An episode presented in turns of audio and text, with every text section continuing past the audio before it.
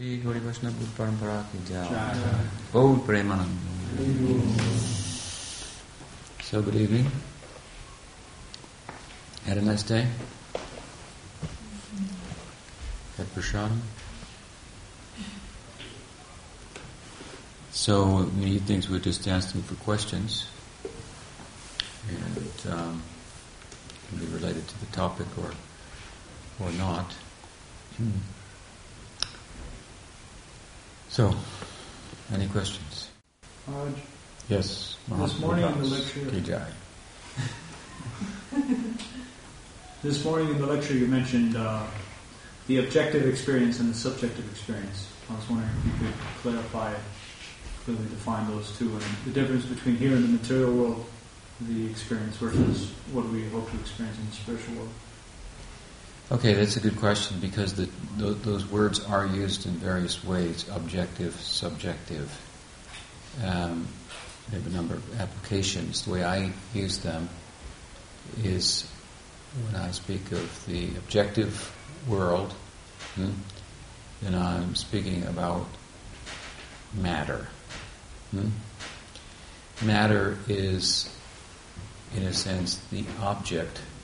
hmm, that we, as a subject,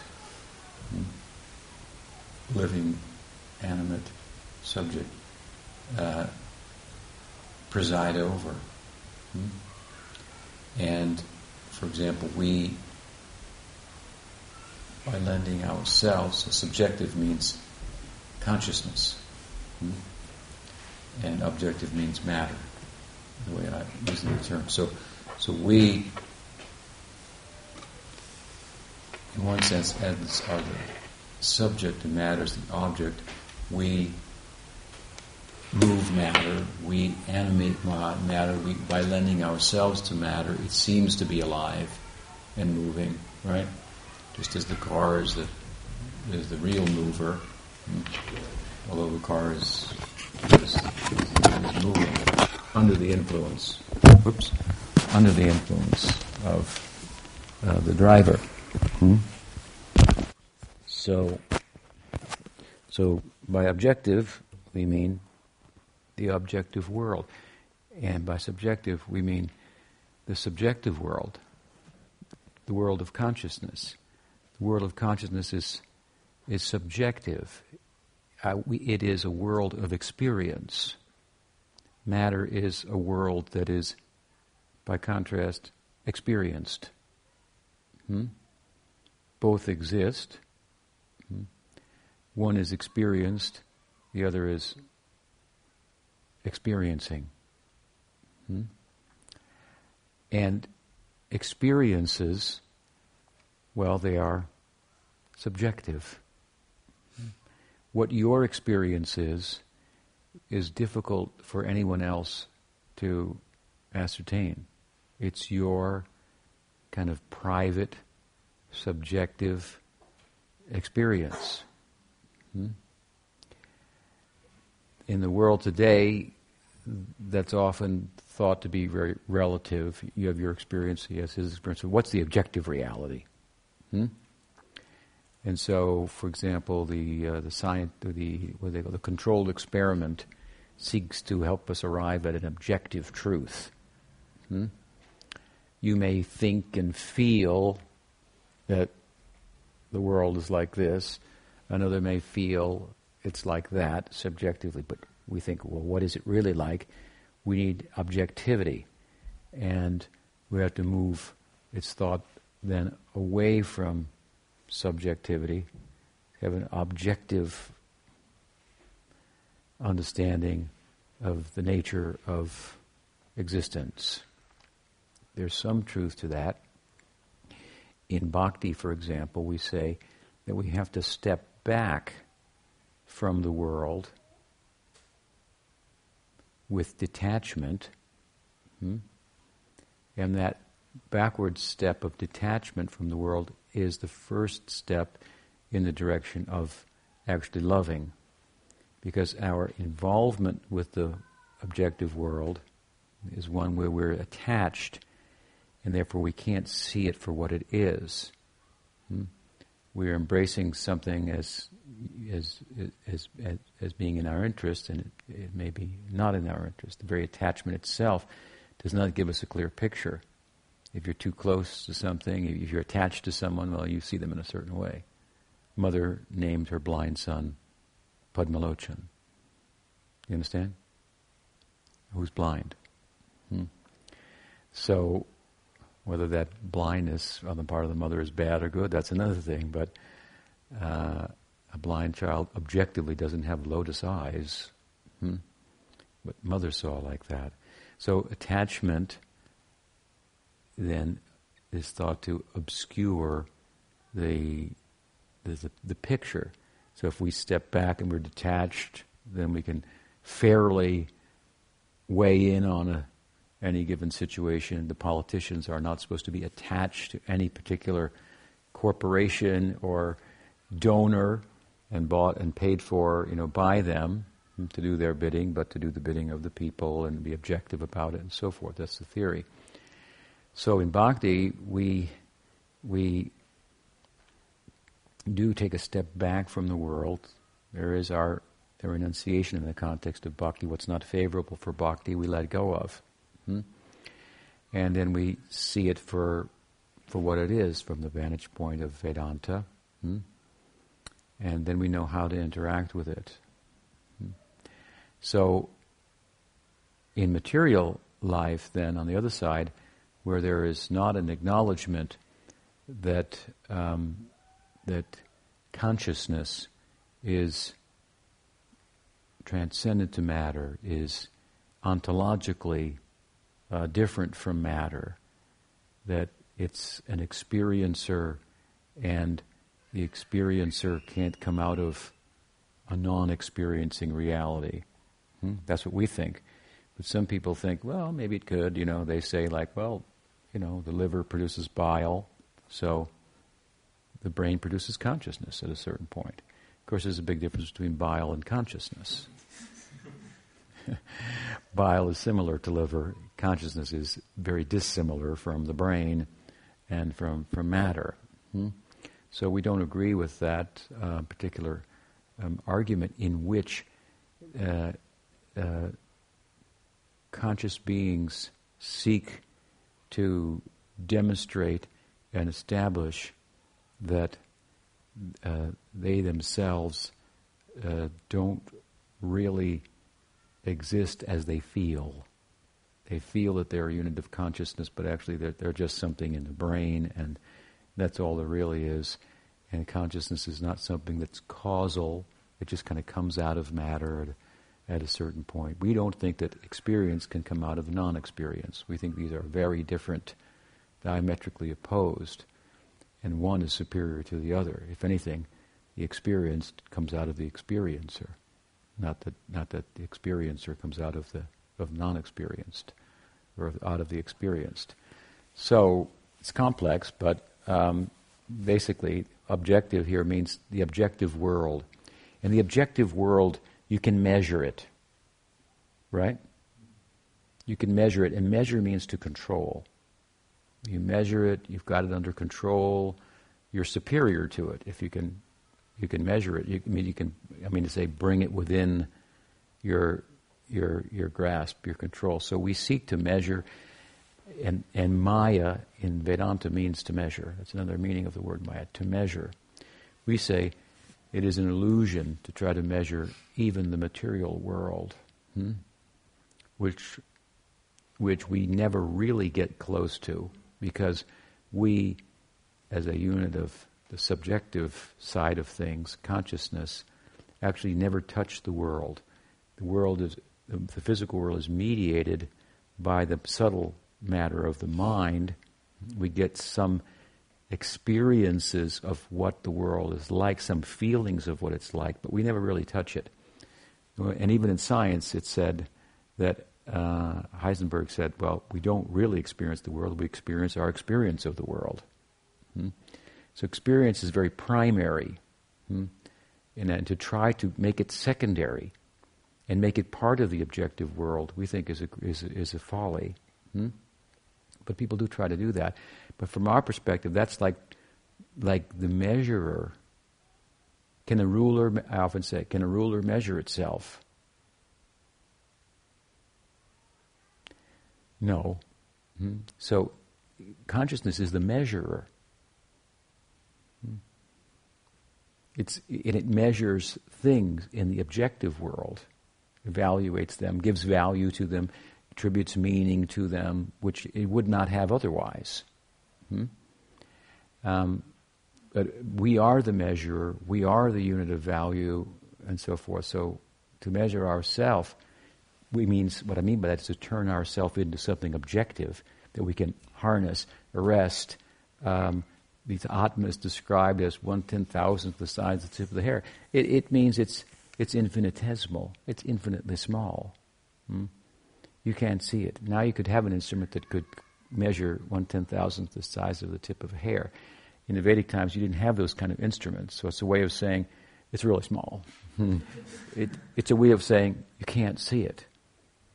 And the Gita also says it's invisible, hmm?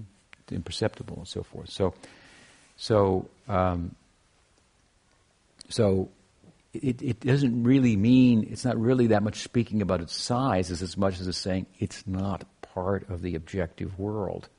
Hmm?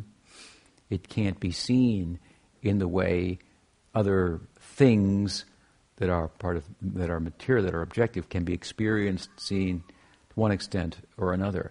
There has to be another method for experiencing the full implications of the fact that we are experiencers. That see, that is, if I was to be asked, what is the most profound experience that I've had in life? Hmm? I would say, and I think it's really true if you think about it for everyone, the fact that we experience.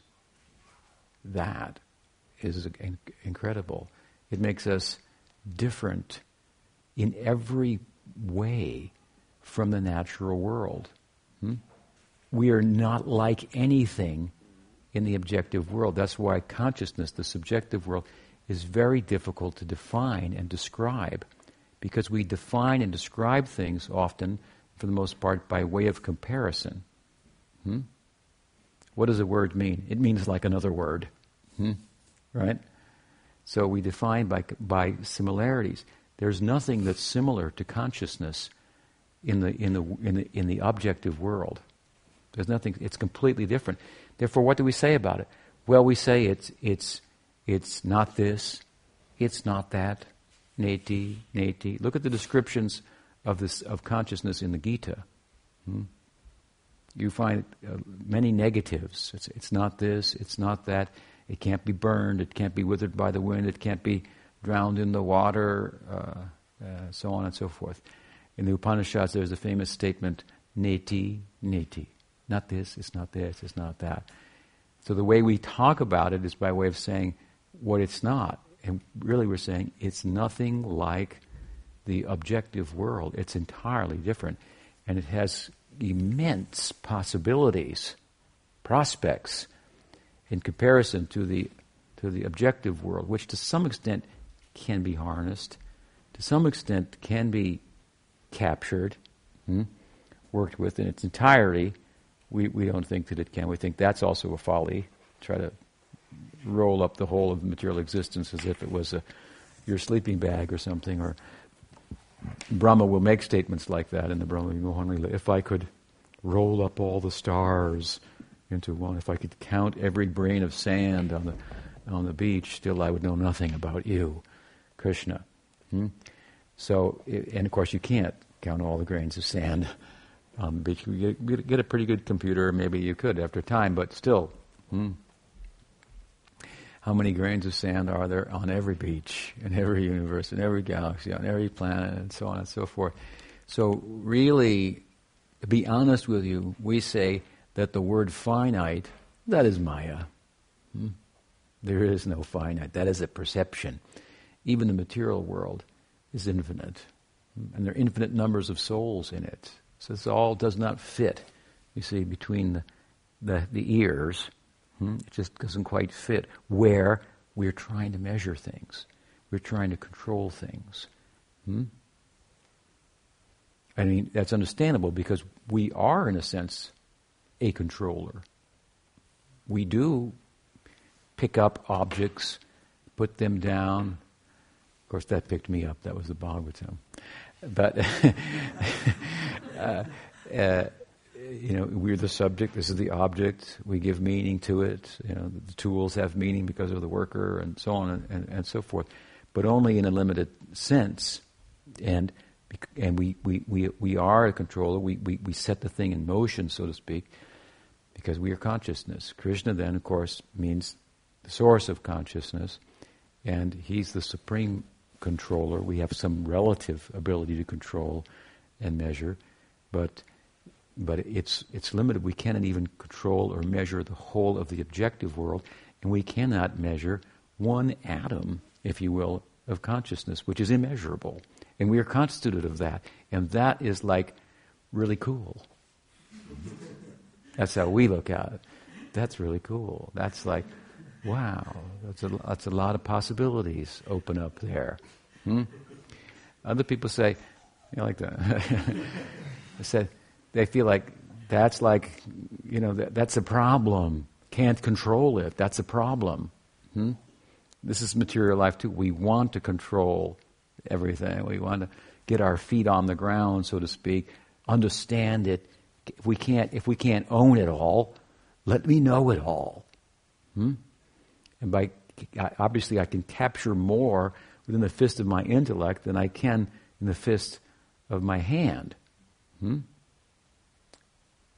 How much can I control with my hand compared to what I can control with my mind and my intellect? Capture, understand, subordinate, that means to say to myself. So this is what we're, in one sense, involved in, trying to subordinate the world to ourselves. And we are, it is subordinate to us. So it's understandable that we, you know, try to do that in one sense. But at the same time, we're only a small unit of that which is superior to matter. And we have the capacity to be overwhelmed by its influence as well. So it, it, we're, we're trying to do what consciousness can do in its fullest expression. That's Krishna.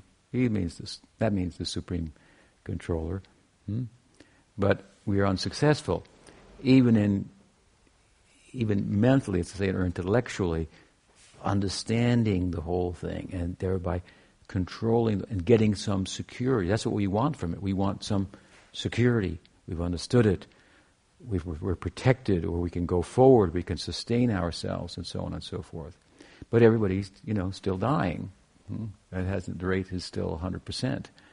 Um, so, so far, at least, uh, we haven't been successful in controlling the world and getting the security that we seek.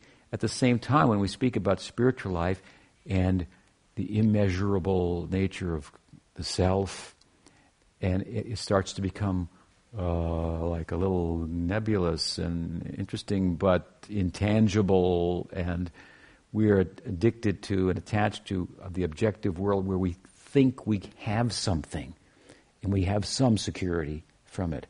And if we were to let all that go, which is part of the the the um, the means of experiencing the self, hmm, consciousness, uh, it, it's a theory like okay, I could let go, and but then I'm going to be in this like immeasurable land.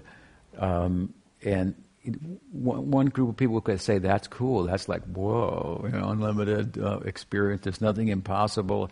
Other people feel a little uncomfortable with that. Hmm? Um, and of course, it's it's the theory they can't they can't see. So there's an illusion on the influence of material nature that we've got something to hold on to, something sure, but the only thing that's really sure is death. That's sure. Hmm? Nothing else is sure. Hmm? The only thing sure is that you can't control it. that it will be taken away, that you lose it with all your effort, whatever you've put into it, and so forth. But that point is lost on, on, us largely. There's an illusion of being able to control, and the idea of letting go and entering into a world of consciousness, unlimited possibilities, and so forth. It sounds good, but it's a little scary at the same time. Hmm? Um, but of course, that is the courageous path that we are uh, on, and we get courage from those who are ahead of us hmm, who are standing on the ground of being, of consciousness in the subjective world, speaking to us from there. We find it encouraging. It, it's possible. It, it, there, there's a prospect for us. and they try to translate the experience into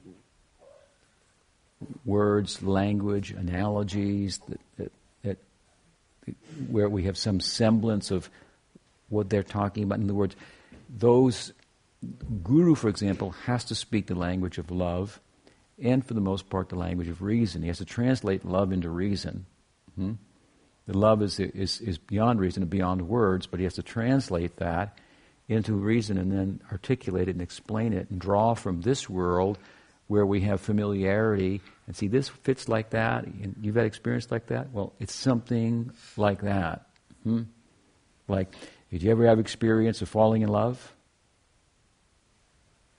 Yes. It was pretty intoxicating, consuming, exciting, and uh, really, really consuming, at least in the beginning, really consuming. And the gopis' love for Krishna, something like that, we want to say. Okay? It's nothing like that.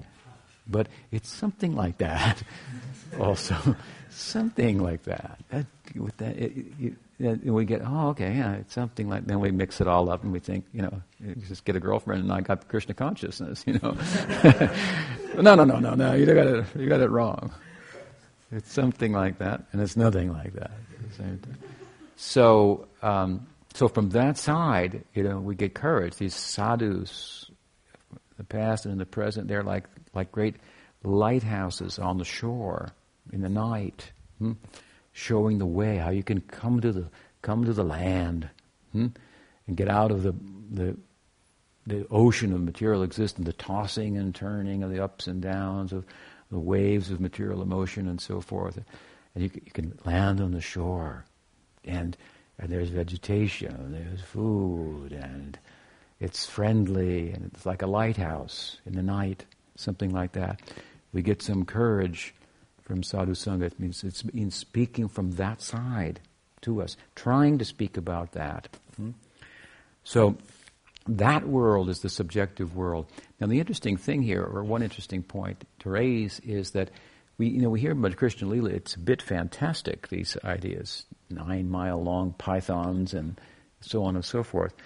Um, but in one sense, the more esoteric side of Krishna consciousness, such leelas and so forth, in one sense, they are they are powerful attempts to explain the, the, the experience of Achintya that, that, that plays out into Leela.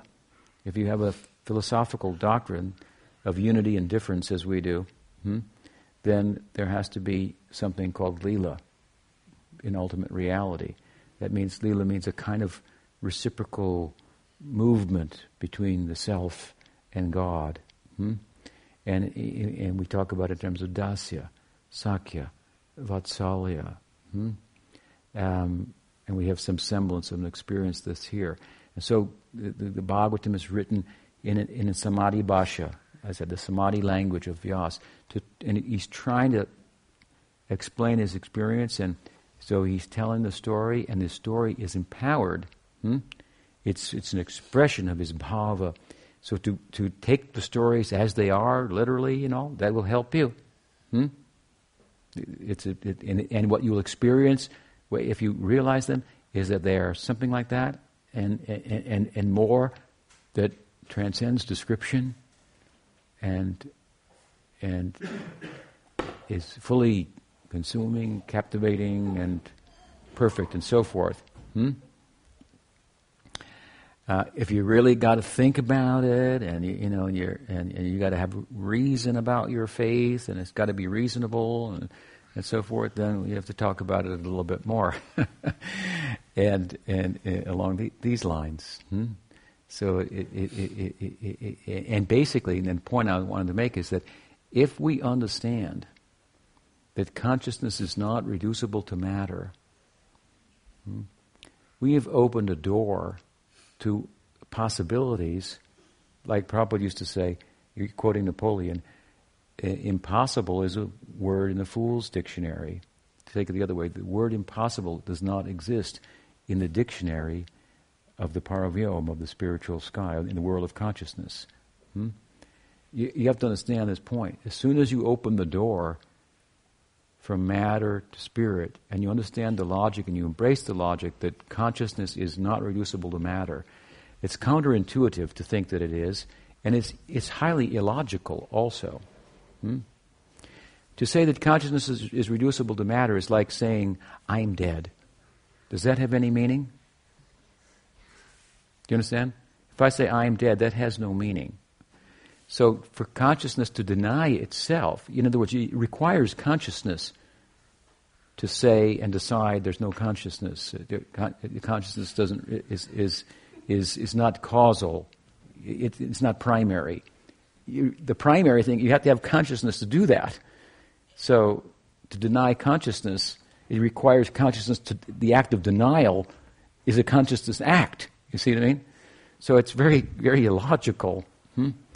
Also. It's counterintuitive. All human beings feel naturally that, that, that I have a will and that will determines what I do. It translates into action. There's something called me. I'm conscious and I am consciousness if I think it out. But that means is light is luminous and it gives light. It, it, it, it lights other things. You should understand this about the Atma, about the self. Like a light, a light is luminous and it lights, for example, the wall. So the wall has been illuminated. It's luminous and it illuminates.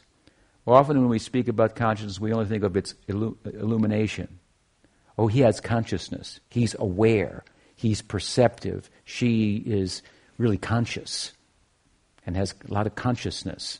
We talk about it as awareness. Awareness is one aspect of the Atma, like the illuminating power of the light that, that causes something else to be illuminated. Hmm? The other side of it is that it's self luminous. Nothing can light it. It's self luminous. Hmm?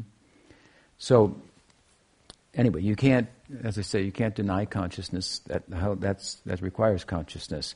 So, it's illogical, and I was saying it's counterintuitive. Our intuitive sensibility is that there's somebody in there, hmm? and it's me. There's an I. Hmm? I exist. We could say there's an I and there's a me. The me is the false ego, the brain, and modes of nature, and so forth, and that does take over to a large extent. We're trying to separate out the I. Hmm? That what I mean by the I is that we exist and, as, as, as a unit of subjective experience. Hmm? Each of us. And I say that's very fascinating. How different that is from matter, as I said earlier, is is like you cannot say how different it is, even. Huh? Absolutely nothing like it. And matter, we know, the world of matter, we find there are limitations. Hmm? There's things you can't do. Only if you mix hydrogen and oxygen the right way will you get water. If you mix it the wrong way, you won't get water. Hmm? So there's things you can do and there's things you can't do. There's limitations. When we enter in the world of consciousness, there are not the same limitations. As I said, that's cool. That's like, wow, exciting. So my point is this.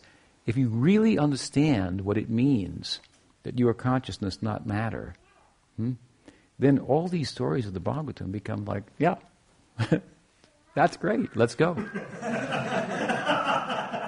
There's no more any like, well, I don't know if that works. That doesn't fit, you know, because you can't be nine miles long, and Vrindavan was only this big, and Nanda Maharaj couldn't have that many cows. They wouldn't fit all there, and this all.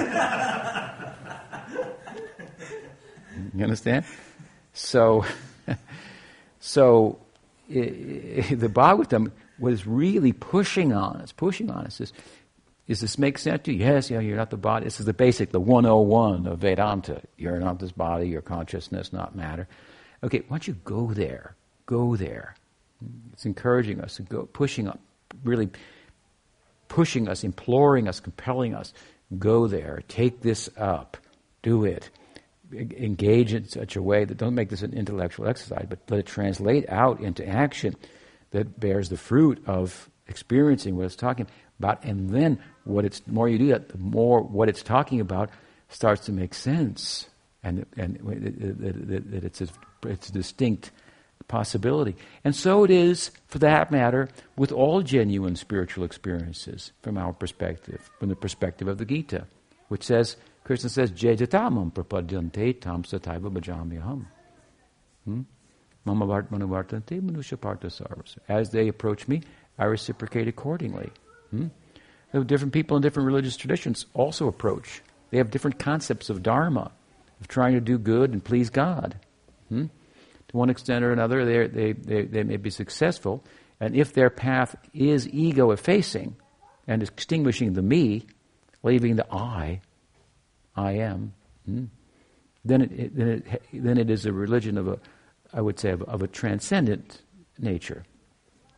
And then there are different possibilities within transcendence. And are all the descriptions, let's say, okay, we have descriptions of Krishna Lila, right? And we have our saints experiencing that, right? Now we go to Catholicism. Hmm? And we have the mystic saints in Catholicism. And they have their experience. What do they experience? Do they experience Shiva or Brahma?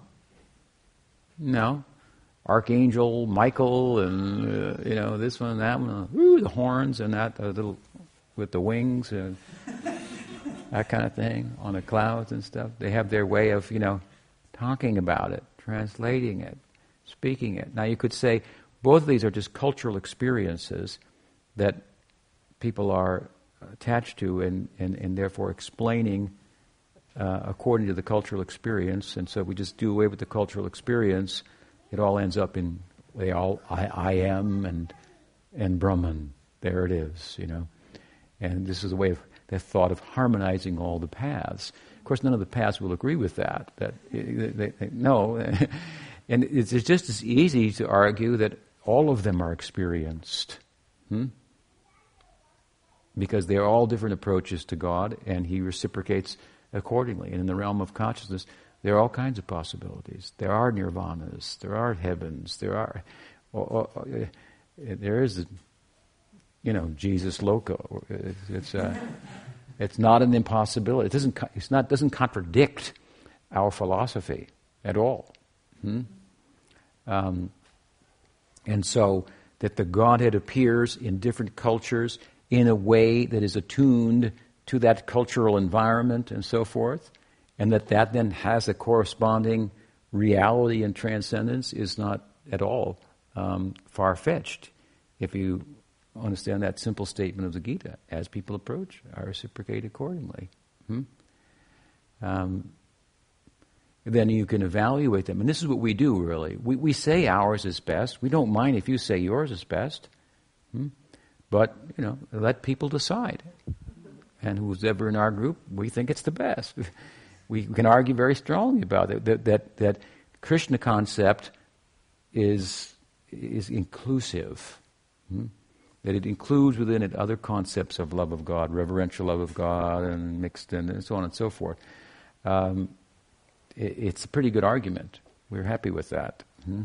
Um, and so we pursue it enthusiastically, but there are other angles of vision. There, I was just, it's a funny kind of a thing, but um, there was, uh, you know, I, there's another group, you know, Prabhupada started this movement called ISKCON, some of you know about. and uh, I was a member. And, um, and after Prabhupada's departure, of course, I, I, I was, there was a point where I wasn't welcome because of my affinity for Pujyapad Sridhar Maharaj and so forth. And that's like 30 years ago. I've been outside that group, but you know, it's hard to get away from it because it's everywhere, and you hear about it, and people come to us, you know, who've been there, and we've been there, and so on and so forth. Some of us have. And so, anyway, they wrote an official thing about me about I don't know six or eight months ago. He's, he can't go on. He, he doesn't represent Prabhupada, you know, because he speaks differently from Prabhupada. We only give it exactly the way Prabhupada said it here, you know. He's the preeminent Siksha Guru and ISKCON, and we accept that. Whatever his Siksha is, we just repeat it. We don't allow anything else. He says something else. I disagree with that. That I say something else. I say something that he says that he don't that they don't understand. But um, but at any rate, the funny thing is, and it's relative somewhat to our discussion, um, that that the the very person who pushed that and authored that, the, the, the governing body commissioner, from within his zone, yesterday I got a call from one of his temple presidents, the president, asking me a philosophical question. Hmm? And the philosophical question had to do with the fact that a, an acharya, a saint, a sannyasin from another sampradaya, the Sri Sampradaya, the Ramanuja Sampradaya, was in town and he had been invited to speak at the temple. Hmm? And so he asked me what my advice was and how he should deal with that person. And because some people are saying, how can you invite him? In this Ramanuja Sampradaya, they teach that, uh, that, that, that Narayan is the source of Krishna. We teach that Krishna is the source of Narayan. Hmm?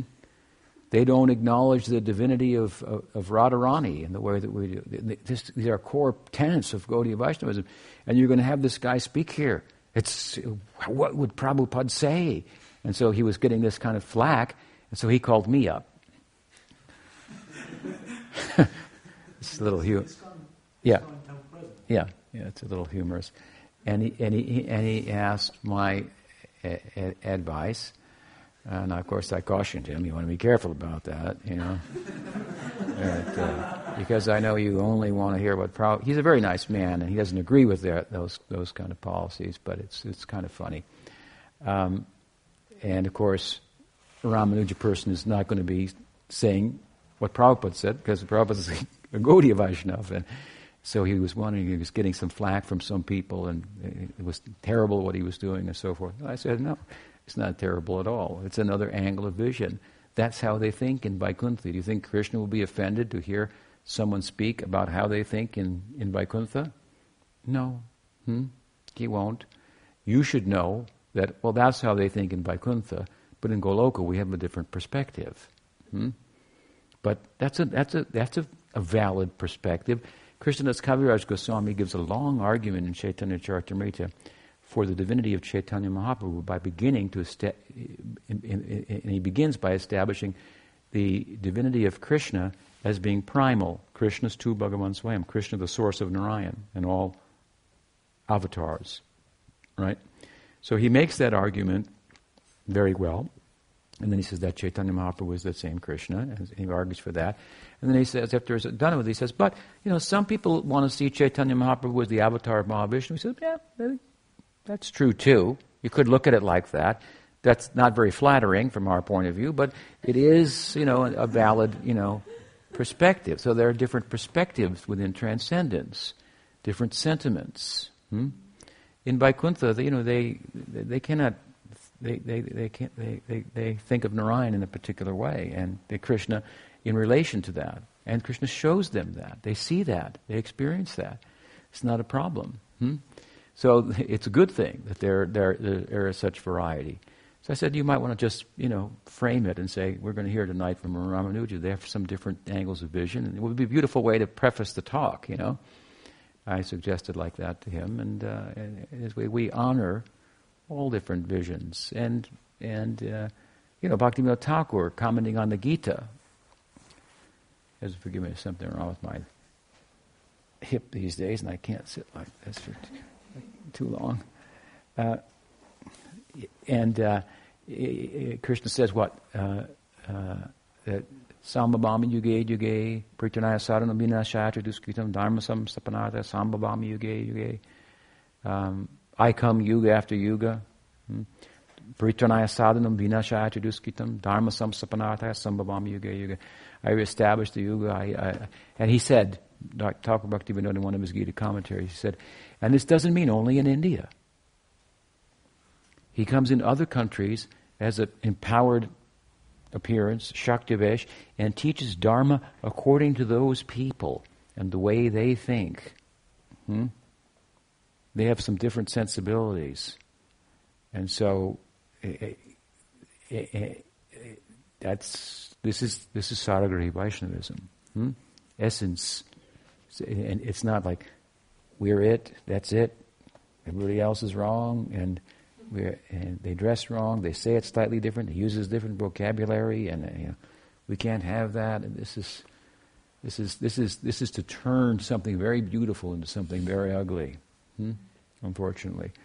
The way we're speaking about it is, is very generous, but very real. Hmm? So we should be comfortable with what, with what, we're doing. It doesn't have to be the best. It happens to be, but it, it doesn't. it doesn't have to be. And so we're not, you know, we don't have to win the debate with everybody. You know, if we see that the guy's really convict, convicted about it, well, that's, that's, beautiful. If it's worth being, you know, convinced about, if it's ego effacing and uh, and so forth. So, okay. Uh, but of course, if in the context of pushing your own idea, you have to expunge ours, and then we, then we take exception. Hmm? We don't have to do that. Hmm? Uh, we accept there are uh, valid, transcendent experiences that are varied, and they're more varied than we can even, you know, talk about. The Bhagavatam gives an outline of it, different lokas and so forth, and, and this is just, you know, like a table of contents or an outline. What the, what possibilities lie there? Hmm? And yeah, there can be archangels and bodhisattvas and who knows what is out, out there.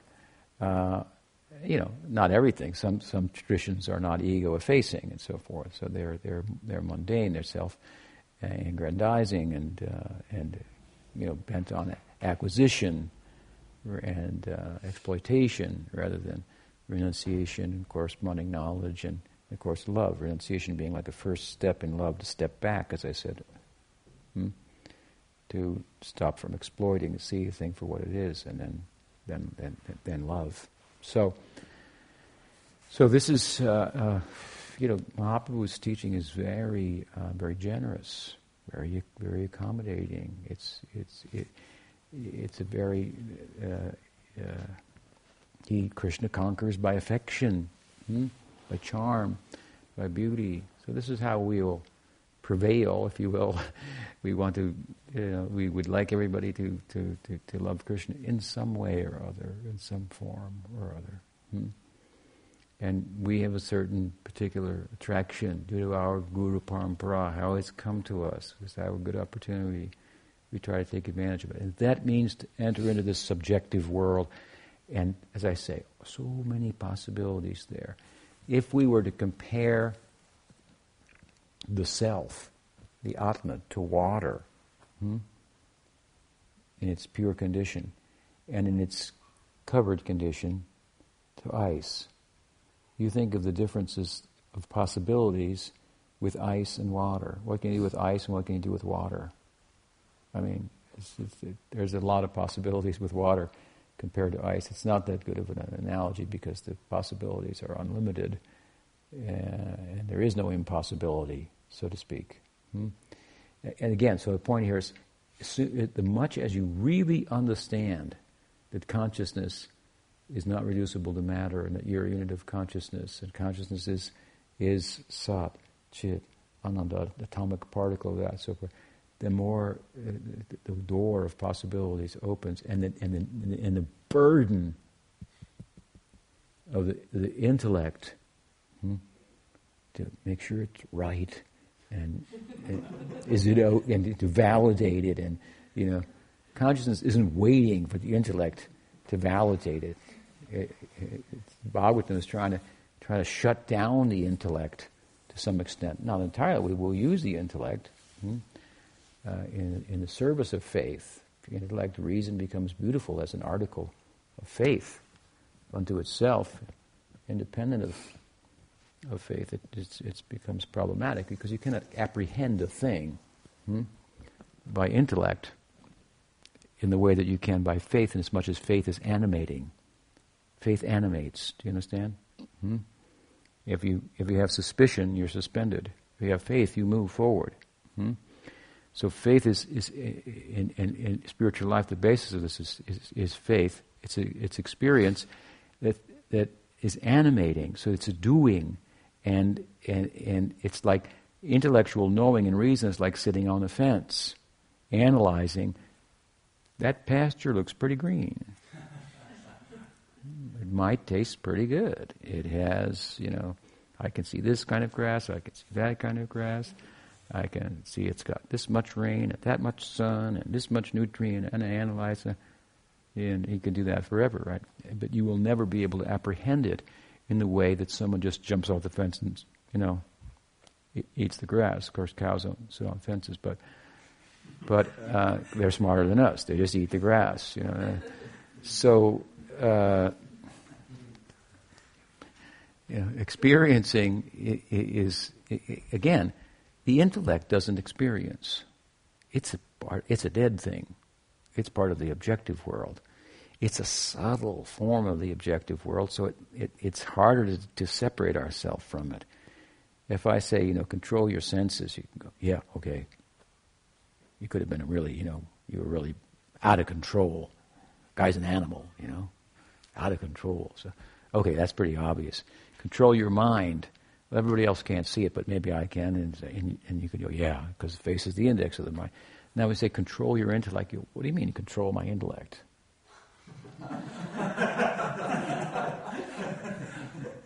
My intellect controls. What are you talking about? Yeah. See, so it's more subtle on a hierarchy of manifestations of matter, so it seems, more similar to the self, and so it's harder to.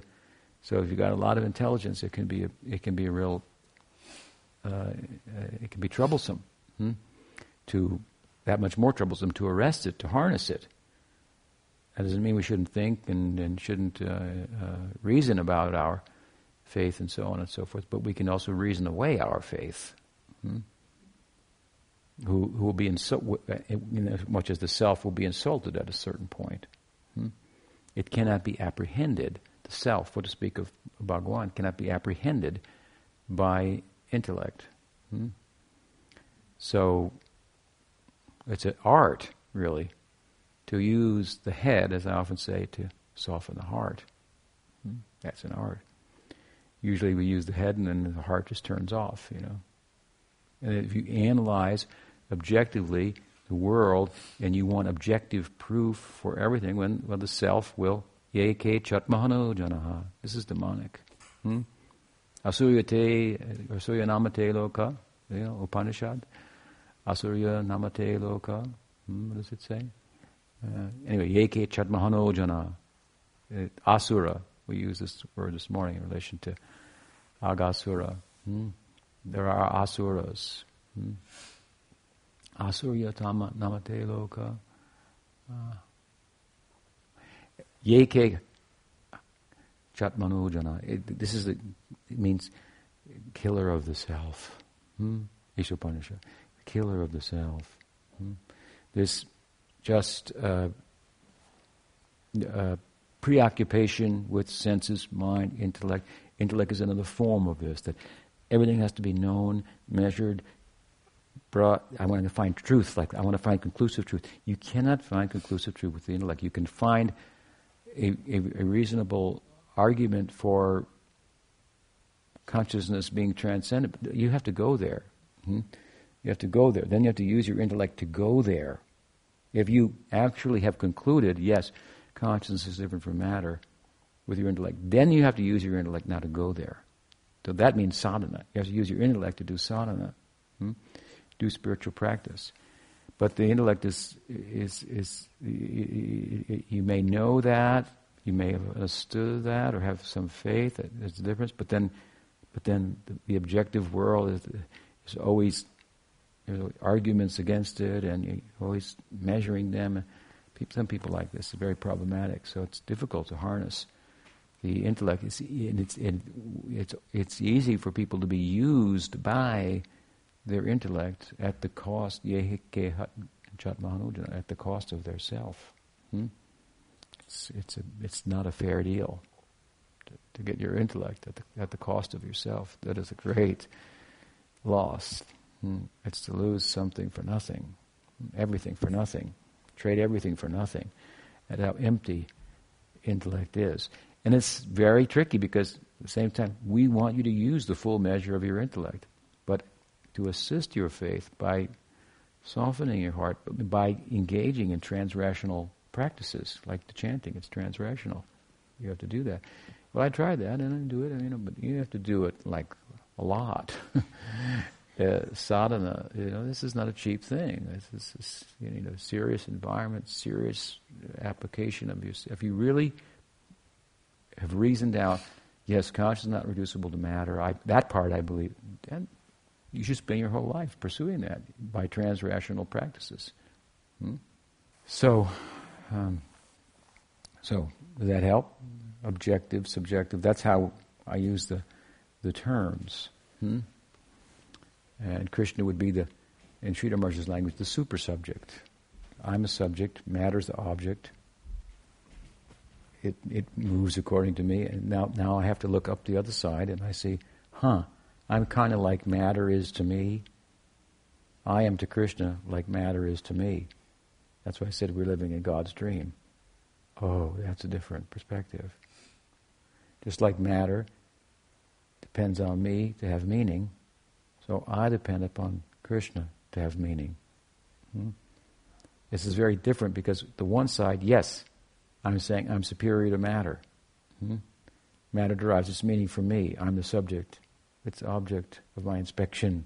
Hmm? And I can ignore it if I want. I can say, come, you know, and so on. And I'm used to moving like this in life, consciously or unconsciously.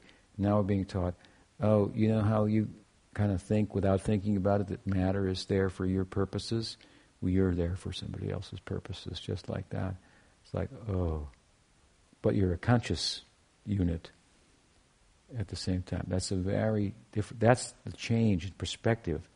That's the angle of vision that has to be changed. That's at the at the at the core of what we try to do in our sadhana, and that's for lifetimes and lifetimes. We've had a different perspective. Hmm? And I was just talking about it, trying to get people to just change that perspective. So you think about, like I said, we're living in God's dream. That's like, whoa, that's different. I was like, I'm not like independent here. I'm living in someone's dream, and I'm a, I'm a real person in the dream. But the implications of being part of somebody else's dream are very powerful. It's very different than how I think about myself. Hmm? I'm, I'm part of Krishna's dream, and then I want to deny another part of his dream. oh, that's not a good idea. So, the very kind of core, basic Vedanta. Hmm. The beauty, of course, of Gaudiya Vaishnavism is, is, is, it goes beyond the one-on-one, as I say, and then the pros- prospects of consciousness in relation to their its, its, its, its source. This is what we call lila. It's very, it's very extraordinary how high you can fly in the sky of your spiritual aspiration. But first, you got to get your wings. That's all. You got to get your wings. You first you got to get a passport. Then you get a visa. Hmm? Passport means I'm different from the body. I, I can leave. I can leave the country. I got my passport. You want to go out of America? You got to show your passport. Okay, you can leave. Hmm? But you want to leave, you want to be able to enter somewhere too. You don't want to just hover around like that guy and living in the airport for a month, you know, that guy in Russia. You know, you want to land somewhere, so you need a visa. Bhakti means for visa. You, can, you can't get into Goloka with a passport. Oh. Hmm. You can hover in Brahman. Hmm. But if you want to enter into Goloka or Vaikuntha, you've got to have a passport. Hmm. So that's a gift. That comes from the other side. Hmm. In a way, you have a right to have a passport. You're not the body. You don't have to stay in that one place. But to enter into Goloka, you need a particular visa. Hmm? So the parampara comes to give the, you know, visa, something like that. Hmm? Provisional visa, and then then it, it's extended, then you get a green card, and then you, and then you, then you can apply for citizenship. So there's a few steps you have to go through.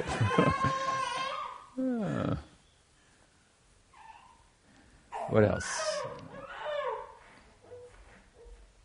Another question? Yes. I'm just um, just thinking of, of, consciousness and how for for human beings or for us it's to awake. I'm just thinking of Krishna Lila and Gaur Lila where God is trying to forget his Atman is Ashwarya. Aishvarya. Yeah. I, mean, I'm just a little confused on. Uh, I mean, how is that so important? That, I mean, for him, it, it's so beautiful that he's forgetting his pastime. He's so into the, the Leela. But it seems like for us, it's disastrous that we're in a forgetful position. Mm-hmm. Yeah, yeah. Well, our forgetfulness is is different than Krishna's forgetfulness, if you will, or Madhurya, his uh, the condition in which his omniscience recedes to the background and, and so forth. While for us it's a problem, it's the same principle that, in, that we're speaking about when we speak about love. Love here is a problem when it's not very well thought out. Hmm? Right?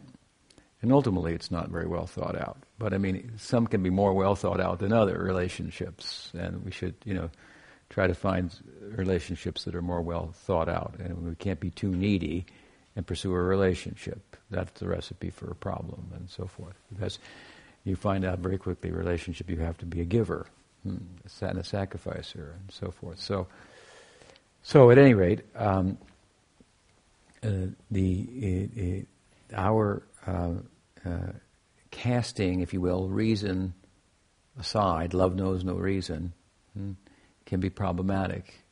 Young boy falls in love with a young girl. It's just you know everybody knows that's not going to work, you know, but nothing you can't tell them, and they're you know, then it's a problem, right?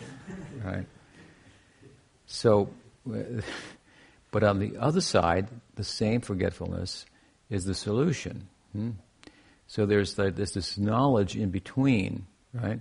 So we, we invoke the knowledge to do away with the problem of pursuing love in a, in a direction where it, it's not going to be fulfilling. It's not going to be enduring. It looks like one thing, but it's going to be something else. Hmm? So we want to bring reason, you know, to somebody and say, you know, look, here's the writing on the wall. This is this is her chart. This is you know his past. This is what he's really like. I really know it. You know, uh, you know you, that you try to bring in some knowledge, right, to retire that, mm-hmm. and uh, of course, ultimately, you bring in enough knowledge that people realize that relationships are here today, and gone tomorrow, and I'm a soul, not a body, and uh, and the whole thing is, you know, is uh, chasing a um, whatever um, a fantasy. Hmm? in a sense. Now, there's a way to use that so that you can get something out of it and you can progress in bhakti because bhakti is very user friendly and so forth. Therefore, we can be householders and progress and learn from that situation. That's an art, and so forth. But overall, from the strictly knowledge point of view, the Vedanta point of view, well, you come to the conclusion all these relationships are illusory, won't satisfy me. So you come to a, I would love to exist. Hmm? rather than exist to love, hmm? because existing to love seems to be a problem. But in the bhakti side, of course, existing to love becomes uh, an improved idea than over loving to exist, because now we found the object to love that's enduring, eternal, and and able to reciprocate and, entirely, and so forth. And so then then we can retire the knowledge there safely, hmm? and it becomes happy. And it's, it's not. In fact, we, if we don't retire it, it gets in the way of that, that love hmm, and pursuing that love. And so Prem, Krishna is the supreme controller, but Prem controls him. That's very extraordinary. Hmm? Krishna controls by love, so it's cool to be controlled by love. But the implications of that, of course, is if I control you by love, that means I love you. Hmm? Then I'm going to be controlled by you also. You're going to love me. And so that's very beautiful. Krishna comes under the control of his devotees. There's no need for knowledge there. Hmm? Knowledge is this in between thing that's required to shed light on the ignorance. But if there's no ignorance, then and, and, and, and, there's loving in that situation, then who needs it? That's the idea. Does that help? Yeah, yeah. Of course, Krishna doesn't lose his omniscience, but it does recede to the background, and, and, and that's that's a necessity for there to be intimacy. Hmm? Because the more we are aware that Krishna is God, then the more there creates some distance. Now we have to think about that and reason about that so that we realize, oh, Krishna's worth pursuing because he's like this. We invoke the knowledge. And then by the sadhana, by practice and so forth in, in due course, then, then, then we develop a relationship with Krishna and the knowledge recedes to the background. Hmm? And then there can be uh, intimacy in Leela. Another question? What's the time? Yes? Maharaj, you spoke about uh, accepting other people's faiths based on the idea, like you were explaining, about consciousness, and so Krishna appears in those other cultures and things like that. My question is more about what to reject if you come across something. You know, in other words, there has to be a criterion, yeah. Criteria that you can say, you know, okay, you know, from our point of view, we can't accept. Yeah. How can you clearly define that and then also let someone down easy? you know, if you come across that situation, you don't necessarily yeah. want to start a confrontation, but at the same time, you mm-hmm. agree with that. Right. Well, um, there are where maybe disagreements as to the nature of transcendence that we can discuss, and they would be interesting. Hmm? And we say, no, it's not like that, it's like this. Of course, we're just talking about our perspective in one sense, if we're actually talking about transcendence. So it's better to be aware of that and say, yeah, well, it could be seen like that too. You know, that could be experienced. But I would say um, one uh, criteria to invoke that would be useful is whether the path, the discipline of another is actually ego effacing. Because there are many things out there in the name of spirituality that aren't ego effacing at all. They don't get to this core issue of distinguishing the self from the body and mind with consciousness is, is you know, as I've talked about it and so forth. This is like the basic entry point of, of actual transcendence. Hmm? So if your, your religion doesn't get to that, doesn't take you there, then it's a dead end. Hmm?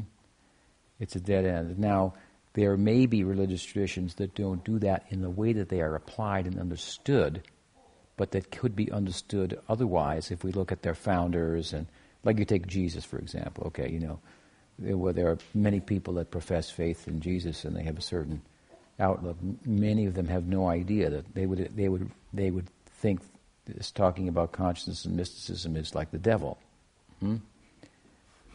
You know, so but but I don't think that Christ would think like that.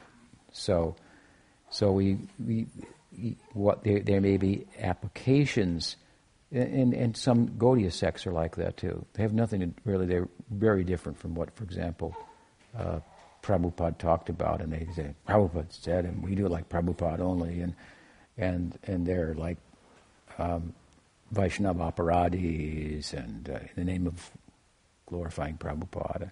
Same thing with Chaitanya Mahaprabhu. There are many people who pledge allegiance to Chaitanya Mahaprabhu, but they, but they don't really represent the orthodox um, Chaitanya Vaishnavism. Hmm?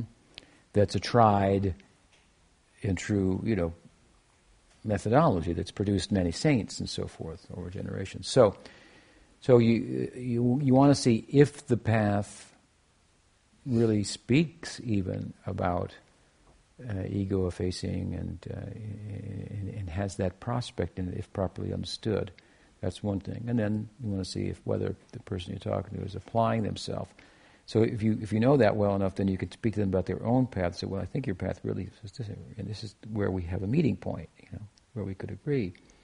But then, you know, it's hard to do that with with some people. So if they're unreasonable, then, um, what can be done? But um, that's one. Now, then there are others that are clearly not, and they're found. You know, like let's say you know, Scientology or something like that. You know, i I, didn't study, but I don't think it talks about there's a difference between consciousness and matter. And I mean, I think you can find that in Sufism. I think, which is an esoteric branch, it could be said of, of, Islam. I think you can find that in in in um, esoteric Christianity. I think you can find that in esoteric Judaism, like Kabbalah texts and so forth. Um, I think you can find that. You can find it in some sects of Buddhism where they actually accept consciousness and Atma. Hmm? And, uh, uh, that's an interesting subject because Buddhism generally tends to deny the existence of the Atma. Um, so, in, in the major traditions, you, I think you do really find a perennial kind of core uh, agreement on a basic level, and they all produce some mystics, and they speak from their vantage point. But you know, generally these these things are misinterpreted by people, and they gravitate towards the fringe and the sectarian uh, markings, and this is our group, we're right, and you're wrong, and then they go to war, and people don't like religion for it, and so forth. So, anyway, I think you want to look at that, you know, and then there are, as I say, there are those that, that have no track record, and they and they, they, they don't even articulate, they don't even, they're not even a tenet of their philosophy, so they may be just um, uh, fanciful and uh, you know imaginary, new agey or something, and um, and um, and a, a, mixing up of matter and spirit, and, and that would be rajagun. Hmm? Um, you know, there's a rajaguna conception of the Atma, there's a tamaguna conception of the Atma, there's a sattvaguna conception of the Atma, and there's a Suddhasattva conception of the Atma's prospect. Hmm? So that's where you, how you would, I would think, be useful. Hmm? Uh, and uh, with regard to practices, well, it, it could be far-ranging. What the practices might be, and the habits might be, and uh, and so forth. Hmm? Even eating habits, like you eat meat, we're vegetarians and so forth. Well, there may be people who ate, eat, could eat meat and be transcendent, but not if they participate in a, in a world of meat eating today and all that's, that's involved in that and so forth. That kind of thing, without being, you know, blinking an eye or something like that. Hmm. That's, a, that's a modern thing. I would say amongst Christians, Catholics, they drink a little wine, and uh, you know they were meat eaters probably you know every now and then. It wasn't the that's like a new thing. Meat three times a day is like unheard of. You know, that's a very artificial thing. So, uh, now you know, then they get a destination accordingly or whatever. I mean, I'm not a Catholic anymore. I was, but but uh, something like that. So the practices may be quite varied and so forth. They're judged by the result. Some pretty heavy mystics in the Catholic tradition, it would seem. So we can't ignore that. Why shouldn't we? We have a way of acknowledging it. It's, it's not threatening. Anything else? Yes. In, uh, in the Gita, Krishna says that it's better to uh, follow your own dharma badly than to try to imitate someone else's. Or, and he, you know, he's emphasizing dharma. Obviously, that's not the end point of the Gita, but uh, it is. It does seem interesting. And, and in the past, it seems like maybe I turned, tended to interpret dharma in terms of varnashrama dharma, maybe that's kind of how it's it's kind of implied in Gita. Yeah. Um, but I'm realizing as I get older that uh, there are definitely uh, in dharmas that I've inherited from my cultural upbringing, from my family and my, you know, Northern European American uh, sort of formation, you know, my personality. You're supposed to work hard, and you're supposed to uh-huh. think for yourself and come to your own decisions about things, and you know, these kinds of you know, individuality is very important and all these kind of things. And I'm realizing that um, they must be deep because I actually have con- convictions about them. I actually believe in those things, even though I understand that there, there's limitations.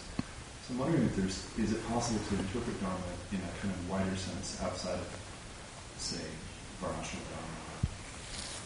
Well, you, you could interpret it in terms of more, yeah, of a, of a nature, hmm, a conditioned nature. Which is basically what it's speaking about.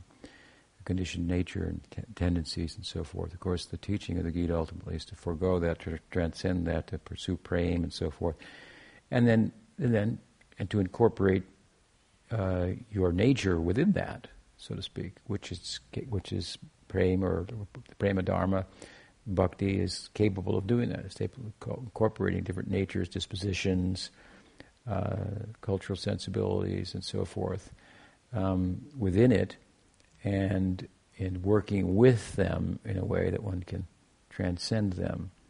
So I think there's some scope for that hmm, in, in general, and it's good to work, you know, with your situation than against it. And bhakti is very powerful, so um, that's that's that's a bit of a bit of an art, you know. In, in, in, in, I mean, it's pretty well thought out in the Gita, and it's speaking out about a very specific situation. You know, you have your dharma. This is your kshatriya, you're a brahmin, and these are your duties, and whatever you do, there's going to be some fault. So don't just go jumping around. That'll disturb the social order do what you have your propensities for and be a and don't worry about it that there's some fault in it and, and, and because if you do that that's sattvic hmm? And that will promote clear thinking and, and so this is the general idea in the Gita it doesn't matter whether you're a Sudra or this or Kshatriya or. It really is, if you apply yourself according to your Dharma, that will be sattvic, that will bring clarity, that will bring uh, insight and, uh, and so forth. So there's some some scope for that. And as I say, to do that in different cultures, and we see it has been done by Gaudiya Vaishnavism to some extent, to a limited extent within India. For example, you got your Manipuri Vaishnavas, and you know, they're very different than the Bengali Gaudiya Vaishnavas, but they're Gaudiya Vaishnavas also. They were all you know, up there near the China border, and they have very different uh, culture in many respects than Bengal. But Narottam went there and converted many people to Gaudiya Vaishnavas as a whole uh, lineage up there, and you know they they offer different foods and do kirtan differently, and who knows what. I mean, there's a myriad number of of things. It's all within India, so to us it all looks the same, you know. Uh, but it's it's quite different amongst them. They know that guy's a Bengali, you know. He does it like that, you know. It sticks out to, to them. Not that it's bad or anything, but they can see, you know, the differences and they, they're accustomed to certain foods, and and you know, so so that you know, take that as an example. Uh, you know, it, it, would be thought by some people that you've got to cook rice and dal and pakoras, you know, and uh, and and uh, have an Indian diet only, you know, to do it right or something like that, because Krishna ate those things in India, you know, when he was there. Of course, how far back do you want to go? Because many things were imported to India. I think even tomatoes and chilies, and they're, they're pretty prominent in the Indian, you know, cuisine these days, and so forth. So this is a very provincial kind of understanding. A more progressive and universal understanding is that Krishna accepts the offering, and what's most dear to you, it's edible. you know that you, you can offer that with the most devotion. So you know if you have a northern northwestern, northern Californian, whatever, quiz, vegetarian cuisine, minus a little garlic, maybe, in a, uh, then that would, you know, that, that would be nice to, to offer.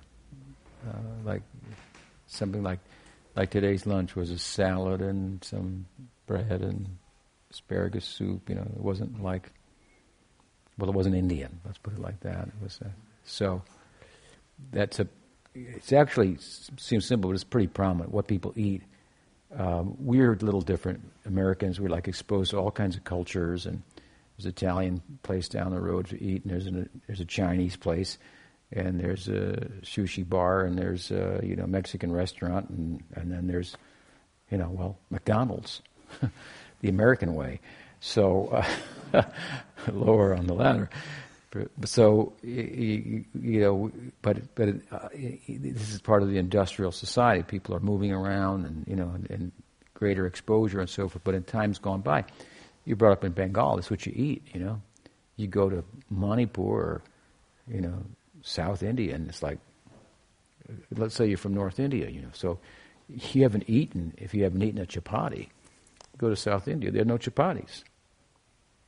South Indian goes to North India, you haven't eaten if you haven't eaten rice. It's a, a, the, the, the standard term for a meal in South India is rice. I'll have some rice. That means a few things and rice. a few other and rice. Hmm? It's like people go. I hate to say it. Say I'll, I'll have a, I'll have a chicken dinner, you know. So it means chicken, and then there's other things that you know that, that go with it. So chicken, I'll have the chicken. Well, we have chicken tonight. We have fish. We other fish, and then other things that go with it. So rice, hmm? something like that. So, so that if they don't get, you know, they go to North India, they don't. It's different now. Things are changing, but because it's again, uh, industrial society is moving people around. But it used to be that'd be a huge, huge change. Then there's no, there's no, there's no rice. There's no chapatis. Huh. I haven't eaten, you know. And they're offering, you know, to Bhagwan in, in different places. It's really a big thing. So it, it, it's, I want to say it, it's quite radical in those times, but that was accommodated, is my point. So I think there's some scope for what you're, what you're speaking about as well. Does it help? Yeah. All right. Well, nice to sit with you all. Good questions. And um, can always be better answers, but something's better than nothing.